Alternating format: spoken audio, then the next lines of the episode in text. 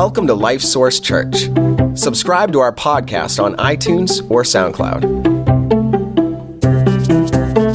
Today, you're going to hear a message from Pastor Walt that we hope encourages you.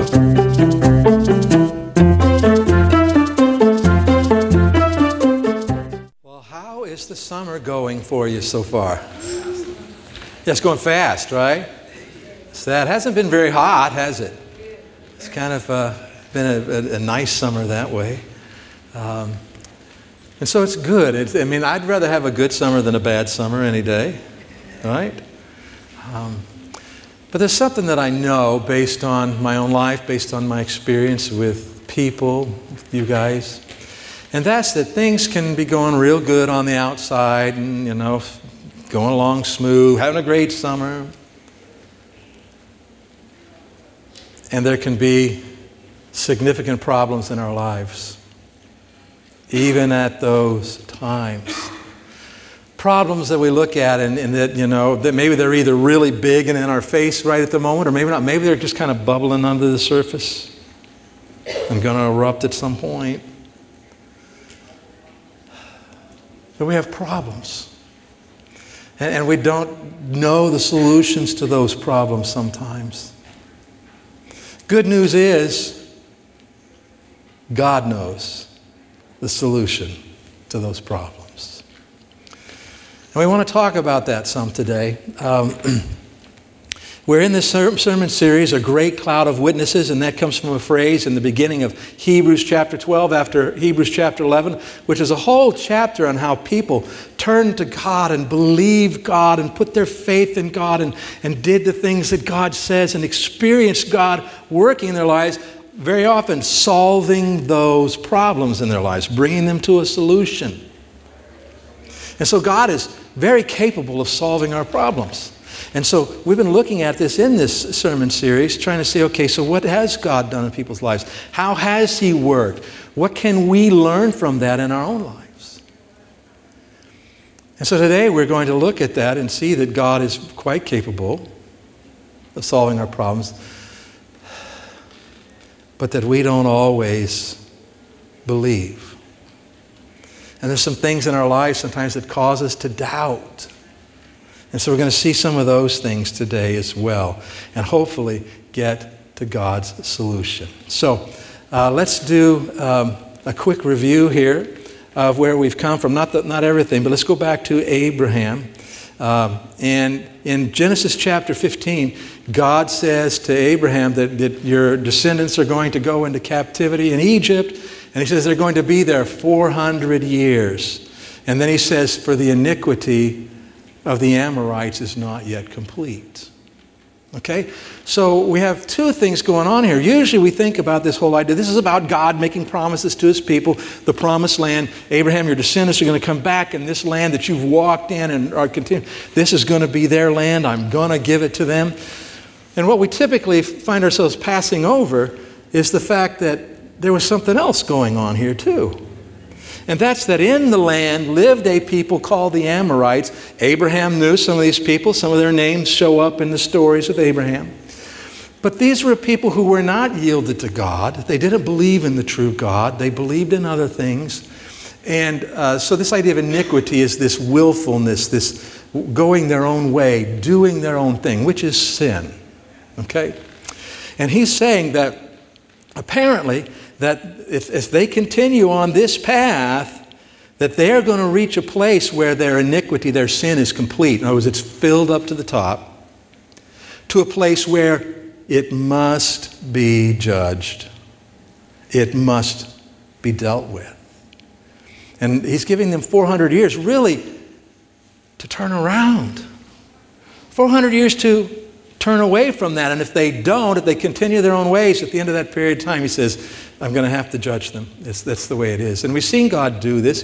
We have the flood, right, where he judged the entire world. We have Sodom and Gomorrah. We understand that judgment was there. Um, and God says, I will have to judge the Amorites. Um, and so that's going to be an important part of our story.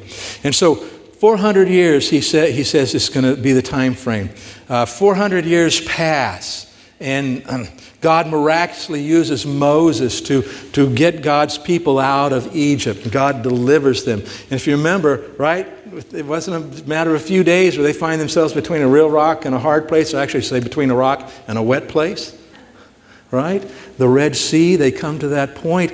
God miraculously opens up the Red Sea, and Israel goes across. Now, let me um, just say, but I believe the Amorites, and, and we'll see before we're done that, I believe the Amorites were aware of God and what he did and how he worked and what he was capable of. So they knew enough to turn to him. Okay? And so now they, they, uh, they come out of, uh, Israel comes out, and God has miraculously delivered them. He's providing the manna for them in the wilderness. In the wilderness, they're there for 40 years, and they defeat these two Amorite kings who are there and who come against them. And, and then eventually, at the end of 40 years, they cross over the Jordan River miraculously, the same way that they had passed through the Red Sea. God stops the waters, and they walk across on dry ground. And the Amorites living in the promised land in what is now Israel, uh, the first city there, an Amorite city, Jericho, seeing all of these things. And by the way, they heard about 40 years earlier that they had come out. And so what we have is this God has given them this, this big 400 year period to do one of two things either repent and turn toward Him, or to continue in their own ways to where they, you know, the only option is to judge them. And then when Israel comes out, now they have 40 years. And it's like a 40 year grace period, right? It's a grace period. They, they're hearing more things, they're learning more things about this God, and uh, given the opportunity to repent. And most of them don't. And so, you know, the question is, you know, were they aware of this? And they were. Let me show you. Let's go to uh, Joshua chapter 2 still just kind of setting the stage for what we want to look at today. If you don't have a Bible with you, we encourage you to grab one under the chairs there. Uh, I'll give you page numbers as you need them. We're going to start on page 246, Joshua chapter 2. Now, Joshua, you know, had looked across the Jordan River and saw the, the city of Jericho off there in the distance and, and knew that this was going to be the first place in the promised land that they were going to have to go in and defeat and take captive to, to capture the land that God was promising to give them. So he sent out two spies uh, to go, and they went to Jericho and they came into the city and, and to you know, spy out that and the area around it, and they came into the city and um, trying to find a place that they could kind of hide themselves, and so they went to an innkeeper right by uh, the wall and, um, but this innkeeper was more than an innkeeper. This innkeeper was a prostitute. Okay? And great place to hide, okay? Because all sorts of people would come and go there and might not raise eyebrows at anybody. All right? And so that's where they go. And, and her name is Rahab.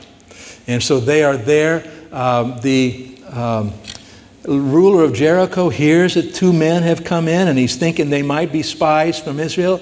And so he sends to Rahab's place and um, to find them. And Rahab makes a decision. And she hides the spies and sends the people off in a different direction. And what we're going to see here is that Rahab chose God over her own people and her own ways. So let's read here, verse 8. Now, before they, the spies, lay down, she came up to them on the roof. Rahab came up and said to the men, I know that the Lord has given you the land, that the terror of you has fallen on us. And by the way, we see the Lord and we just kind of think God, God. But this is the, the key name. This is Jehovah. The Amorites had their own gods with their own names, and now she uses their name, their God, Jehovah, your God. Okay? I know that the Lord, your God Jehovah, has given you the land, that the terror of you has fallen on us, and all, that all the inhabitants of the land are faint hearted because of you. For we have heard how the Lord dried up the water of the Red Sea for you when you came out of Egypt, and what you did to the two kings of the Amorites who were on the other side of the Jordan, Sihon and Og, whom you utterly destroyed. And as soon as we heard these things, our hearts melted. Neither did there remain any more courage in anyone because of you. For the Lord your God, He is God in heaven, above and on earth beneath. She's arrived at some conclusions about the true God, hasn't she? The God of Israel, Yahweh, He is the true God over everything, all everything up there, everything down here. He is the true God. And so she has had a change of mind and a change of heart. And what I want to say to you is that this same thing is available because what she says, we've all heard this, we've all seen this, we all know this. But Rahab decides, you know what? I'm going to throw my lot in with Jehovah with the God of the Israelites. And as far as we know, the rest of the Canaanites did not do that. There could have been individuals here and there, maybe, who, who turned to God and left. And, but by and large, they just stayed in their sin. You know, this is something that we learn about sin. You know, that sin has a way of debilitating us. We might think we're operating fine on the surface. You know, we have the sin in our lives and we're kind of letting it go, we're allowing it, and we continue along. But it has a way of debilitating our ability to really think wisely, to think rightly about things, and to make good and right decisions. And the longer we persist in that, the more debilitated we are. And I think this is what had happened largely to the people in the land of Canaan, the Amorites, that they had been so given over to sin that even though they can see what's true and know what's true, it's like they are immobilized. And somehow, by the grace of God, Rahab doesn't stay there. She turns to God. So let's continue to read it. Verse 12 Now therefore I beg you, swear to me by the Lord, since I have shown you kindness, that you also will show kindness to my father's house and give me a true token. And spare my father, my mother, my brothers, my sisters, and all, they, all that they have, and deliver our lives from death. So the men answered her, Our lives for yours, if none of you tell this business of ours. And it shall be when the Lord has given us the land that we will deal kindly and truly with you. Then she let them down by a rope through the window, for her house was on the city wall, adjacent to the wall. She dwelt on the wall. Okay? And so we see her turning to the Lord. And my point is this based on what she's saying, we know what the Amorites knew, and that all of the Amorites could have done what Rahab did. Okay? They could have. But they didn't. They chose not to. In essence, they sealed their fate with that decision. All right, so let's go over to Joshua chapter 6 and get into the material we really want to consider today when it comes to this idea of uh, believing God and, and doing the things we need to do in response to Him. Page 250, Joshua chapter 6 says, Now Jericho, this is where Rahab was and where the spies had gone. Now Jericho was securely shut up because of the children of Israel. None went out and none came in. So let's put the diagram up there of Jericho. So we have this diagram. This is what the ancient city probably looked like. It's a, a revetment wall or a retaining wall here, and then wall built on top of that, and then a space in between, and an entire another wall up here where people live. My guess is this, is that the lower income properties down here. right? Because how many walls you got? Only one. then the, the, maybe the more well-to-do lived in the, the upper part of the city. Uh, and uh, but this would have been the part of the city down here that Rahab lived in because her she's against the wall where she can let them out, and they are outside of the city. Okay? Now, um, this city uh, was basically considered to be impenetrable, unassailable, uh, because of the way the walls were. They had a spring inside this city. We, we saw this spring uh, when we were in Israel this summer. Um, but the spring that would have provided all the water they needed. And we're going to see, we see as well in the story, if we had read it all, uh, that um, the harvest had just been finished, and so they had plenty of food and grain. In fact, it's estimated they could have just never had to come out of that city for two to three years, probably. Right? So, like I said, consider an impenetrable, unassailable city. And it says it was securely shut up. Verse 2 And the Lord said to Joshua, See, I have given Jericho into your hand, its king, and the mighty men of valor. uh, I've given you this city. You're going to take it. You're going to defeat it. Okay. And uh, how are we going to do that? Right? I mean, look at that thing, right? And, and, we're going to see later on some more information about the walls. But uh, how are we going to do this? This reminds me of Moses and Israel at the Red Sea. Do you remember what they said? Here comes the Pharaoh and his armies. They're there. And, and God says to them, What? Stop crying about this and go where? You remember? Go forward. Go forward. Uh, okay. One slight problem. What's the problem? The Red Sea. We can't go forward because then we know God works the miracle and it makes so they can do what He told them to do. Go forward. There was no way they could unless God worked. And guess what? God worked big time. And I want you to think about this. God is able to do whatever needs to be done in your life.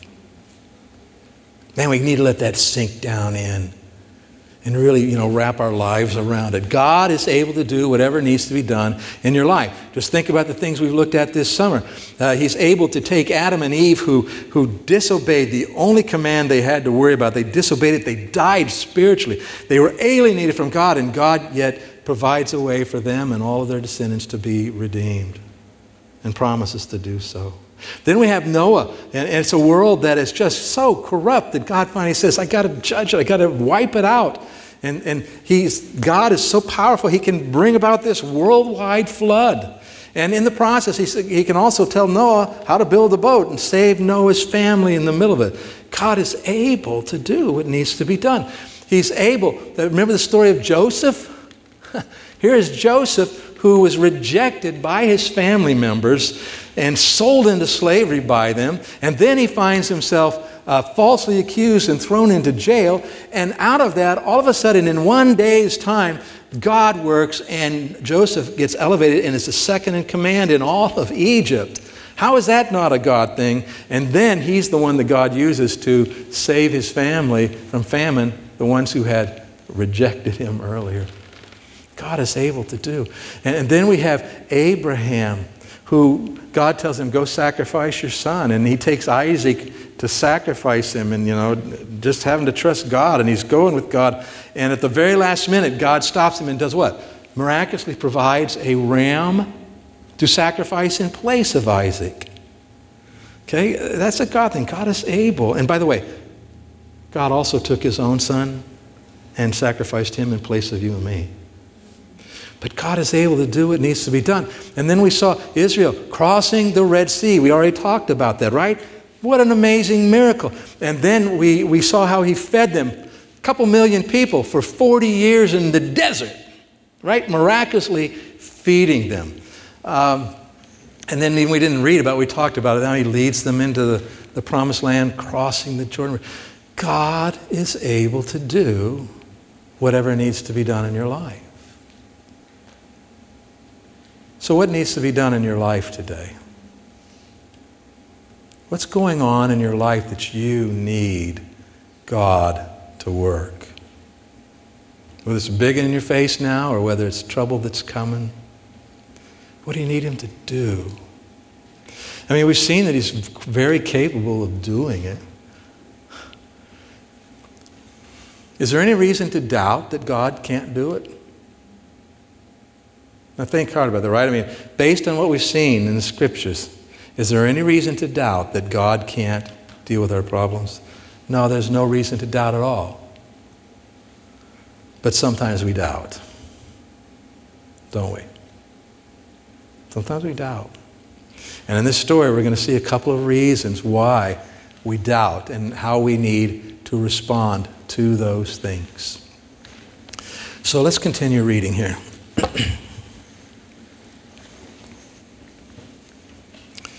Verse 3 God begins to give Joshua instructions. You shall march around the city, all you men of war. You shall go all around the city once. This you shall do six days. And seven priests shall bear seven trumpets of ram's horns before the ark. But the seventh day You shall march around the city seven times, and the priests shall blow the trumpets. It shall come to pass when they make a long blast with the ram's horn, and when you hear the sound of the trumpet, that all the people shall shout with a great shout. Then the wall of the city will fall down flat, and the people shall go up every man straight before him.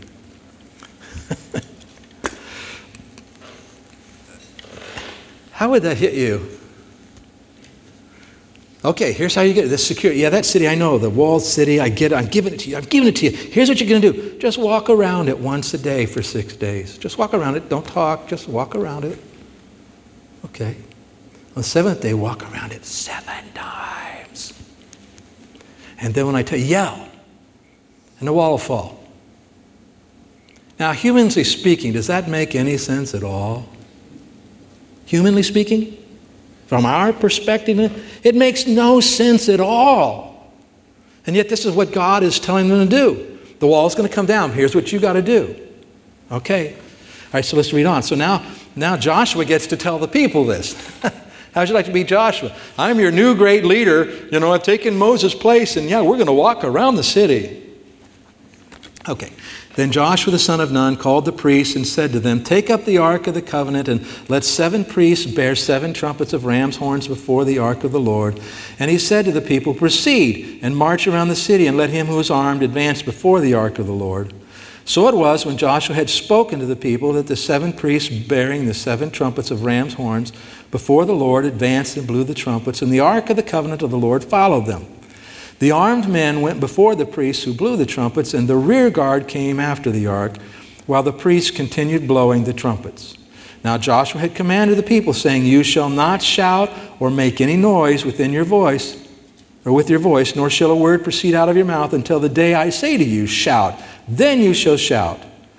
So he had the ark of the Lord circle the city, going around it once. Then they came into the camp and lodged in the camp. And Joshua rose early in the morning, and the priests took up the ark of the Lord. The seven, then seven priests bearing seven trumpets of ram's horns between, before the ark of the Lord went on continually and blew with the trumpets, and the armed men went before them. But the rear guard came after the ark of the Lord, while the priests continued blowing the trumpets.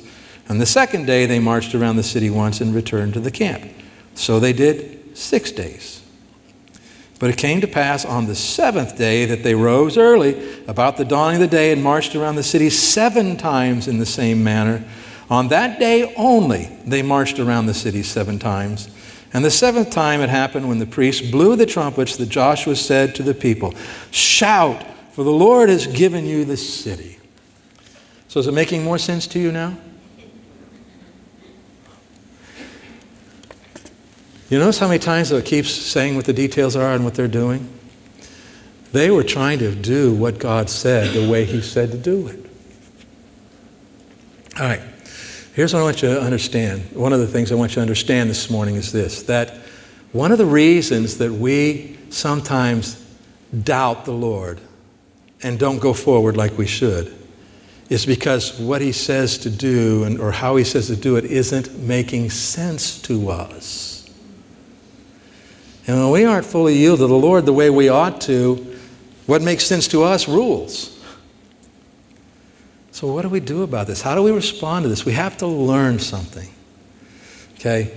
Here's what you got to do always trust God by doing what He says the way He says, even when it doesn't make sense to you. Trust God to do what He says the way he says, even when it doesn't make sense to you. And these things will happen in your life. So here's the Lord Jesus. He says, Hey, you've heard it said that, that you should love your neighbors and hate your enemies. And we all go, What? Yeah, that makes sense. I mean, if we weren't Christians, right? But he says, No, but I say to you, love your enemies, do good to them, speak well of them, pray for them. What? That doesn't really make sense. So here you are, you're, you're having financial problems, and it's like you just don't have enough money to make ends meet, and you find yourself going further in debt, and how are we going to get this? And, and so you sit down and get some Christian counseling from a pastor or a fellow brother or sister in Christ, and we open the Word, and they said, okay, okay, so here's, here's what you got to do. You got to make sure that before you do anything else with your money, you want to give at least the first 10% to God and honor Him in that way. Okay, and then and you go, oh, no, wait a minute, I don't think you heard me. My problem is that I don't have enough money, right? But God says, no, no, no, give to me first. Seek first the kingdom of God, and I will add those things to you. Doesn't make sense to us. Um, we could probably go on and on and find things like, how about Jesus says, you know, if someone slaps you on one cheek, knock them out. No, slap me on one cheek, do what? Turn the other cheek. And the idea is to stay open. Don't change your relationship with this person. And, and, he's talking here really about when we are offended by someone, someone who does us wrong, but it's not some huge, terrible way, but it's just like a slap in the face. We use that expression like a slap in the face. He's saying, hey, you stay open here. You continue open in this relationship. Well, that doesn't make sense to us, right? We're putting ourselves at risk again, we think. But God says, do it. Trust God by doing what He says the way He says, even when it doesn't make sense to you. All right, so let's continue and see what happens. This is what Israel does. They do what He says, even if it didn't make sense to them. Uh, verse 20. So the people shouted when the priests blew the trumpets, and it happened when the people heard the sound of the trumpet, and the people shouted with a great shout. Sure enough, that's not in the, the Bible there, but that the wall fell down flat. Then the people went up into the city, every man straight before him, and they took the city. And that's what they'd said before every man straight before him as they are around the city. So let's do this. Um, Let's, let's take a look again here at Jericho, as the walls, and see. Um, so this is a, uh, again, the diagram. This is the stone retaining wall, a revetment wall. It would have been about 10 feet high, maybe a little higher in some places. And then on top of it, they would build this wall. And then we've gone up here, there's another wall, same kind of situation. But um, how does an army get up over that and over a wall? right? It's almost impossible. You're, you're, you're at great risk as you try to go up here. The enemy can probably attack you and defeat you. And so, uh, by the way, this is, um, I didn't take this picture, uh, but this is what this is here, the stone retaining wall that, at the archaeological site there at Jericho. Okay, so it's, it's just the way the Bible says that it was.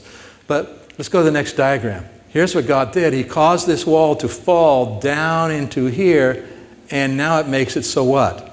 Every man can do what? just go straight up and into the city. And so archaeology shows this. They find this tumbled wall outside the retaining wall. Okay? So again, just the way the Bible says. Uh, let's continue reading here. Let's go down to verse 22. But Joshua had said to the two men who had spied out the country, Go into the harlot's house, and from there bring out the woman all that she has, as you swore to her. And the young men who had been spies went in and brought out Rahab, her father, her mother, her brothers, and all that she had. So they brought out all her relatives and left them outside the camp of Israel. Now listen to this. But they burned the city and all that was in it with fire only the silver and gold and the vessels of bronze and iron they put into the treasury of the house of the Lord. They destroyed and burned everything else. So uh, go to that next picture, if you would, there. So this is what archaeologists have found at when they go down into Jericho, this old city, and find this layer of where things were. This is a layer that's rubble. Okay, that's why it's a layer like that. It is it's down, it's, it's crushed, it's tumbled. And you notice the darker color? That's ash. Because what did they do to the city? They burned the city. Go ahead and go to that next one in case someone's not seeing it. So, just the way God said that it was. And then they also found clay pots. Okay, big clay pots full of grain. Uh, and the pots that were exposed, the grain was burned on the top. Uh, now, this is unusual because an invading army that finds a lot of grain, what do they do with it? You take it and feed your army with it. And yet that isn't what happened here. And it's because God told them not to take it, as we're going to see in just a minute. And they left it. So notice, what, what do we find in Jericho? Exactly what the Bible says. So this is off the subject, but can you trust what God says in His Word? You absolutely can. Okay? And then verse 25, and Joshua spared Rahab the harlot, her father's household, all that she had, so she dwells in Israel to this day, at the time of the writing. because she hid the messengers whom Joshua sent to spy out Jericho. What an, a work of grace, right? That Rahab, this immoral woman, an Amorite who had come to know and believe who God was. In essence, we would say in our terminology, she came to the Lord. She got saved. And she marries a man named Salmon, who and becomes the great, great, great grandmother of King David. And King David's descendant is Christ. This woman turns to God by his grace, becomes part of the lineage of Christ. It's amazing. We sing Amazing Grace, right? His grace is indeed amazing. And so, but here's the point what we need to see. Remember, trust God by doing what He says the way He says, even when it doesn't make sense to you. All right, so that's one of the issues. Let's look at another one. Let's go back to verse 17. Now the city shall be doomed. This is what the instructions are. Now the city shall be doomed by the Lord to destruction, it and all who are in it. Only Rahab the harlot shall live, she and all who are with her in the house, because she hid the messengers that we sent.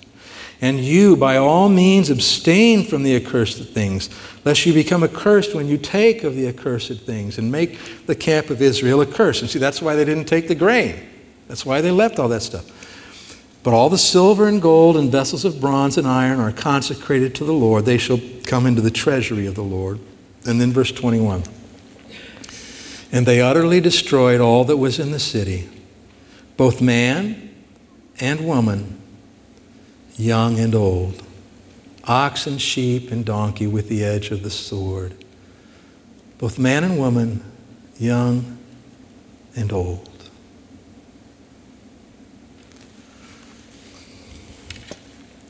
This is a hard thing.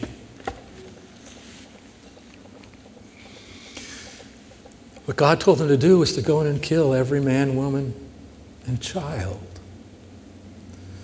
And we so, as Christians, certainly in our day and our culture, revolt against this. You know, it's just unthinkable to us. And, and we have a hard time wrapping our head around it. Let's take just a little bit to think about this. Remember that God had told Abraham, for the iniquity of the Amorites is not yet complete. Remember that? And gave them 400 years. Go and go to that slide if you would. Thank you. For the iniquity of the Amorites is not yet complete. But at this time, when Joshua and Israel are coming in, Scripture doesn't say it this way, but this is what it is. The iniquity of the Amorites is complete. It has reached a point where I can no longer allow it. It must be done away with. And so, you know, as, as historians, archaeologists, and they, they look at the Amorite culture. It was a culture, uh, was a very debauched culture. It was uh, no sense of the value of human life, no sense of uh, human rights and values, anything like that. And there was a sexual perversion of every kind in the Amorite culture. In fact, if you go to Leviticus chapter 18, and God lists all these things that are not to be in the lives of his people sexual immorality. I mean, just every kind you can imagine, don't imagine. okay, all of that. And he says, This is the way they are in the land, the Amorites. This is the way they are. Don't be like them. And not only were they that way in their land, they included this in their worship of whatever God they were happened to be worshiping at the time. They included all of that. And they even had child sacrifice in their culture. In, in the uh, Canaanite culture, there, there was a place where they had this big statue, a metal cast statue, uh, and, and with its arms outstretched like this, and it was hollow underneath. And they would build a huge bonfire, blazing fire, and let that thing get heated, heated until it would be glowing red, and then they would take a baby and put it in the arms and just burn it to death. How far gone are you as a culture? By the way, I, I think of our culture, apart from all the Christians who are still here, man, we got, we aren't that far away from some of this. But anyway, so this is the way things were there. And it had reached a point where God said, I am going to judge it, I am going to destroy it. And so we hear this and we go, okay, yeah, that makes sense. The men and the women, they're grown, the adults, and but the children? I mean, we could, we could spend a, a, lot of time here and go through you know, a lot of logical reasoning and go through the scriptures and arrive some conclusions that, you know, I mean, what's the, what's the hope for these children? They grow up, any memories that they have, and what's, is it going to then going to corrupt? Are they going to want it? I mean, just so many things, right? We can come with all those reasons. Um, and we can do that study, and we come up with some good, good reasons. But even if we find good logical answers, they aren't emotionally satisfying. You know what I mean by that, right? I can go and study and say, okay, I, I see it, I get it, I, I, I see how God is good exactly the way the Bible says He is, and, and that He's also just and judge, and I can see that. I can say, hey, uh, you know, decisions parents make always affect their children, right? For good or bad. That's true too. We can say all that kind of stuff. But it just isn't emotionally satisfying. And that's okay. I think that um, we need to remember some things, and that is that, that our emotions are not truth determiners, are they? Our emotions are feelings, they're responses to things. Second thing I think we really want to remember is that our emotions, our feelings, are limited by what we understand, by our understanding. Okay, it's, it's limited, and we feel this way because of our limited understanding to some extent. Um, I think the reality is this that if we knew everything God knows, and if we understood everything the way God understands it, that we would arrive at the same conclusions God does. And here that included the taking of the lives of the children. And there was only this one time in history when they were going into the land. That is the only time God has ever told that to happen. And the iniquity of the Amorites is full. We go on and on. But so we're not emotionally satisfied with this answer, and that's okay because, you know, it's not bad for us to struggle with this. In fact, if you don't struggle with this, something wrong with your heart. You know, God, I don't understand. Doesn't mean I don't believe you, but I don't understand. You know? Um, it causes us to wrestle with the truth, wrestle with God and have to make decisions to believe. Those are all good things for us. And I got to say to you that in some level, I'm not sure God is emotionally satisfied with this. God grieves over those who are lost to Him. And, and think about what He has done. Romans chapter 5, it says these things. It says, Christ died for whom? The ungodly, those who didn't deserve it. God demonstrates His own love toward us in that while we were still what? sinners, Christ died for us. God has shown His mercy and His grace and His love. And, and, let me say this to you my understanding of the Scriptures, as I look at the Scriptures in, in, in multiple places, is that children who aren't old enough to understand, you know, they, haven't, they don't really have a full understanding of, of right and wrong and their own responsibilities in that. Uh, people who are mentally incapacitated and who aren't able to understand or respond. I believe God provides a way for them and takes them to heaven. In fact, I'm confident when we get to heaven, we can meet these children from Jericho. And you know what? They don't feel like they've been wronged at all. See, they understand much better than we do from their perspective. But so it is hard, it is not emotionally satisfying, but God has done in sending his son, providing a way. It's his son's death and sacrifice for sins and resurrection that enabled Rahab to be saved, and all of us as well. And so here's a thought I don't think we're in a very good place to pass a judgment on God. Because let me ask you today do you know of any children right now who are growing up in a situation where they're not learning about the Lord, where they're not coming to learn that they need a Savior, where they don't have the opportunity to hear the gospel and be saved. Do you know any kids like that? Well, what are you doing about it? You see what I mean? I'm not sure we're in, you know, maybe when we finally do everything God has done to reach the world, then we can consider passing judgment. So let's go back to our lessons. The first one was that we need to trust God and do what He says the way He says, even when it doesn't make sense. And then sometimes there will be very hard things. We need to trust Him and do what He says the way He says, even when it's very hard. Even when it's very hard. And so the Lord may, I mean, think of this. Jesus said, What? You need to love me more than you love your family. In fact, you need to love me so much that at those times in your life when, when you follow me and your family thinks about it, they're going to say, Why do you hate me? You must hate us to do this. That's a hard thing, isn't it? To follow the Lord and have your family hate you or think you hate them because you're following the Lord. You know, it may be that God will call uh, one of your children or your grandchildren or somebody very close to you in your family, call them to go to a very remote part of the world as a missionary, a dangerous place, and bring the light of Christ there. And, and God expects you to let go. And not only let go, but be supportive and help. That's a very hard thing. You know, we tend to care way too much about what people think of us. You know, some people say, I don't care what anybody thinks, but you know, the reality is that almost all of us at some level or some place care what other people think about us.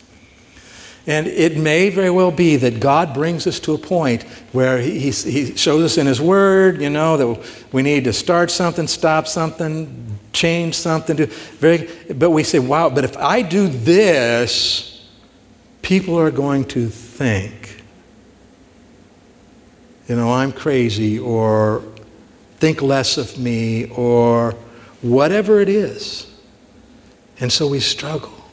Very, very hard to, to let our reputations go. Very hard. But we got to do what?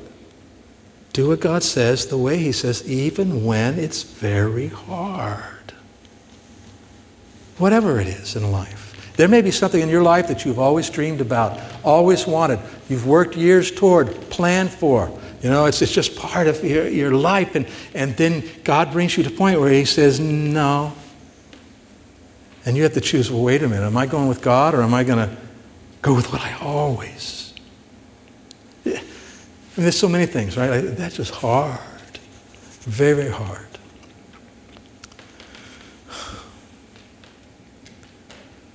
So we saw in the beginning that God is able to do whatever needs to be done in your life, right? But how do you experience that? How do you experience that? Well, you have to trust Him and what? Do what He says the way He says. That's how you experience that. And you have to do that even when it doesn't make sense to you, and even when it's very hard. Let me show you where it takes you. Go to the end of the chapter, the last verse. Chapter 6, verse 27. So the Lord was with Joshua, and his fame spread throughout all the country. And we could just as easily say, So the Lord was with Israel, with God's people, and their fame spread throughout all the country. And if I will trust him by doing what he says the way he says, so the Lord was with Walt. And God gave Walt a testimony to share with the world around him. That's what God will do. Let's go to the Lord in prayer. Father, I pray that we would see that that could be all of our testimonies, that, that the testimony of our life would become that you are with us and that you work because we trust you to do what you say the way you say it, even when it doesn't make sense, even when it's hard, and we experience you working in our lives. And, and you, you work sometimes in big, miraculous ways, in other ways, just uh, small, wisdom ways, but you work in our lives, and we know that you're with us. And Lord, we have true stories to tell other people about you because of it. Oh God, help us stir our hearts to this, to believe you and honor you and trust you as we've considered here today. And I pray it in Jesus' name. Amen. All right, thank you. God bless you. You are dismissed. If you have questions about, you know, this stuff like how can God be good and all, I'd be glad to talk with you about that if you'd like to, okay? You are dismissed.